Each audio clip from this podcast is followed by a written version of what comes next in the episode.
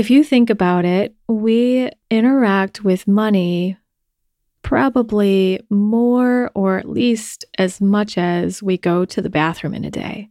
It's a necessity, it's a part of our lives.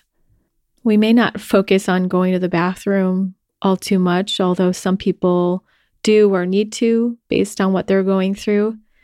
But money may be a very big part of our focus. This episode is about your relationship with money and a story about my preoccupation with money and what I did with it. The Embody podcast accompanies you on your journey of remembering and embodying your true nature, integration and alignment with your vibrational clarity, self love, and living a life of beauty and wholeness. It's a menu of transformative healing tools, experientials, meditations, and practices from a blend of family constellations, somatic therapies, and holistic and spiritual practices, sprinkled with vulnerable conversations with people who have the courage to be themselves, Alive Now episodes with updates on my personal process, and Reverie episodes that are spiritual succulents that honor, reveal, hug, shake, or stir you into love. I'm your host, Candice Wu, integrative and intuitive healing facilitator and artist. Money is not our ruler. Money is not the ruler or God. You are. You are source. You are source in the form of abundance. So, what is this obsession we have with money? What is this relationship with money that makes it so ruling over us? We're almost a slave to it sometimes. Or we might suffer and feel like it's because of money that we are suffering, or because we don't have enough that we're suffering. If you got a chance to touch into the last episode of the podcast, it was a message channeled from money talking about how money is energy and it reflects the beliefs that you hold of it because it's your perception. And then we live out our perception. So money takes that shape for you, or it just looks that way. And then it shows you what you believe about it and about the way the world works. But really, money is a tool in service to your joy, your abundance, your beauty.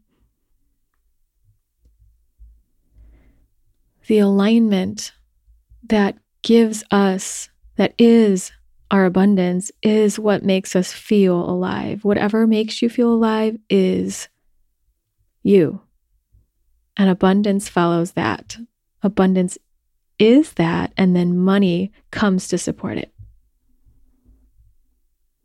Even though I have these beliefs that money will support me in whatever I desire, if that desire is truly aligned with me, and I trust that what I need will come when I need it,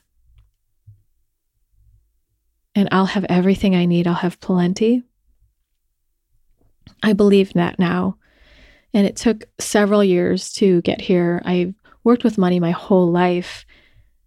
When I told my father I was writing a book about two years ago, I said, I'm writing a book. And he goes, Oh, will it make you money? And that really just shows what I was brought up with. Um, not blaming him at all, but just his views on money that also come from my ancestry definitely were tangled up in my own psyche. And I had to work out a lot of pain around money being divisive, money being lacking, there not being enough money for me or for our family, and fighting even happening because of it in the family line. There was a lot of pain there. And really, the source of it is not being aligned with the abundance that we are. So even though I had worked through all this, there was a piece of me that felt a bit preoccupied, thinking that if I can make a lot of money, then I should, right? If I can make a lot, like millions of dollars. And there's a part of me that feels like I believe in myself. I feel worthy of that. So why don't I do it? And then I thought, I don't want to do that. I don't want to take that journey that it might require.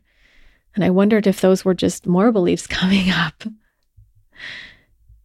But what I know is money can come with ease. There can be easy ways to make money because if I'm aligned with my abundance, it's going to flow easily.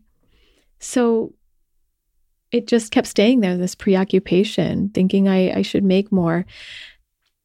So I brought it to my healing session for myself. And what came forward was this part of me that believed that if I didn't have a lot of money to show for, to prove myself, I didn't feel like I mattered. That I didn't feel like I would be respected or heard without that money. And then that went back to a past life where I was a banker.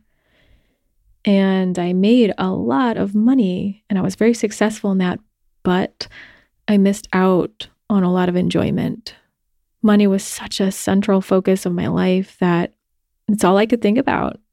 And I had a family and kids, and I don't even think I enjoyed spending time with them. Like, I don't think I made the time to spend with them and couldn't really be present when I was with them.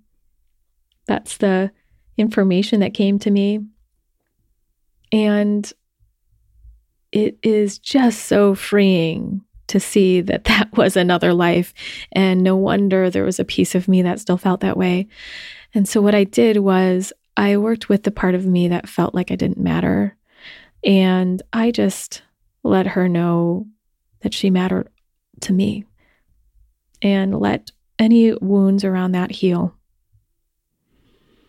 And before I knew it, she was, she had released that preoccupation with status, power, and money all being conflated. And she was gardening and listening to the mushrooms sing.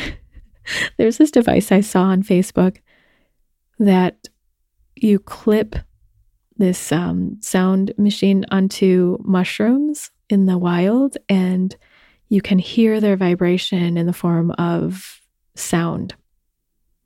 Different music comes with different mushrooms. It's so adorable to like see them clip this little tiny thing onto the mushroom top. And then these this chimey, like sparkly music comes out. I want that thing and it it inspires me to do something with my music and nature. And so what's happened is I'm freed from that obsession and that preoccupation, that thing that was like tugging on me.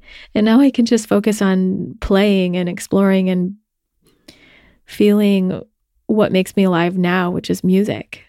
And um, finding joy in what's next for myself, where Money's not the goal, but my enjoyment is the goal. What brings me alive and makes me feel like myself is the goal. And money doesn't do that. A couple of weeks ago, I talked about my house and the the house I just bought and the different um, renovations that I needed to have or repairs that I needed to have, and how much money I was spending just all at once more money than I ever have just in a lump sum. I mean, other than grad school and continually. but um, I remember looking at my bank accounts thinking, I don't have the money yet to pay for all this and to pay for the upcoming needs that this will require. But I've done so much in the way of looking at this differently that it's helped me in those moments that I don't look at that and say, like I did in the past, I don't say anymore that, oh no, I don't have enough. I'm not going to have enough. What am I going to do? And send myself in, in sort of a spiral of concern or worry or maybe even panic. But I looked at it and said, okay, that's the past. And I'm not going to use that as what's going forward. What can I call in? And so I didn't even focus on that, but just calling in more money, calling in whatever I needed and calling in money to support the things that I want to nourish me in my home space and in my life. And it took about, oh, couple of days. And in the, the next couple of days and next couple of weeks, a lot of money that I didn't know was going to come in came in. Some came in the form of new clients, some in the form of clients that I didn't expect to hear from, but it's been a and it's been a while and they're ready for the next phase of healing or support. And they want to restart some sessions with me. And then some came in the form of clients that I'm currently with that renewed into a new package. And then a little bit of money came from friends and family that was unexpected too. It was just small amounts, but every bit was energy that I took in and uh, wanted to just circle back on that story because you caught me in the moment in that episode in the in a couple of episodes thinking how is the money going to come? And i'm just going to trust that it is. And it did. It did. It's a very cool confirmation.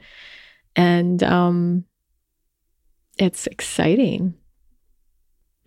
The other thing is that as i was spending the money for my contractors that were working on my house, the inside and the outside, I could feel the energy of the house shift, the energy of the space. And that to me reminded me that money is energy, it's currency, it is a vibration in the form that we load into amounts and paper, into numbers.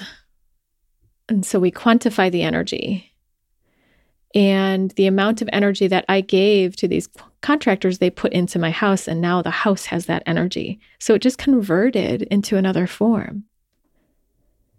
And I talk about that as an investment, you know, when you do healing work or coaching work or any self work that supports you in transformation, expansion, liberation, it is an investment in yourself.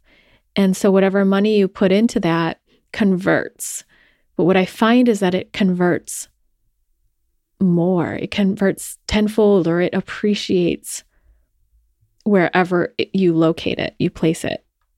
Like when you do healing work, that you you get that back in the form of your own energy and enjoyment and that in turn cycles into more money or abundance in other forms.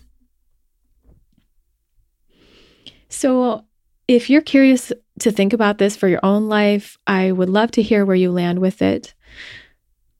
I'm curious if you think about or look at how much attention and energy you give to thinking about money, thinking about if you have enough or lack. And all that is, is sending the signal, the frequency out that I don't have enough. I'm lacking. I'm not enough, it's not enough, or whatever words you might be using. Let's see if you might want to send a different signal. And sometimes there's a lot of momentum towards some beliefs. Sometimes there's trauma associated with it that creates a density and a certain thickness or heaviness to that momentum. And in that case, it might be important to do some healing work with it or integrate it differently, or just try something different. Try a new belief out and feel your way into it. Feel if you could believe that, what it would be like. If it's too far of a stretch, reach for something that's closer, that's easier to believe, like my views on money are shifting. Anything that's just easier to believe than, you know, I'm going to make a million dollars or I'm receiving abundance. If you can't believe those things, don't use that. Use something that is the next step from where you are. And then once you feel into that and believe that more, you can move on to the next step and the next step. So honor where you are without judgment. Honor that money is a tool here to support you and in service to you. And when you're in alignment, when you are in your joy, when you create that in yourself, in whatever format you do so, money wants to come to support and to be a tool for other things that you might want or need. But money isn't the end goal. Money isn't the power or the freedom. You are. You're the power. You're the freedom. You're the goal. You're the dream.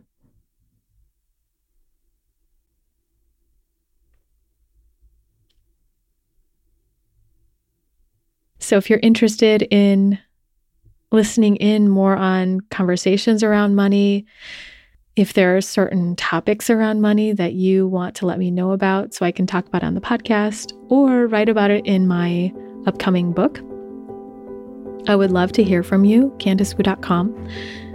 And if you want the information for my upcoming book that is about healing your relationship with money and abundance, coming into who you are, the abundance that is you, you can sign up to get that information at candicewu.com slash money my friend.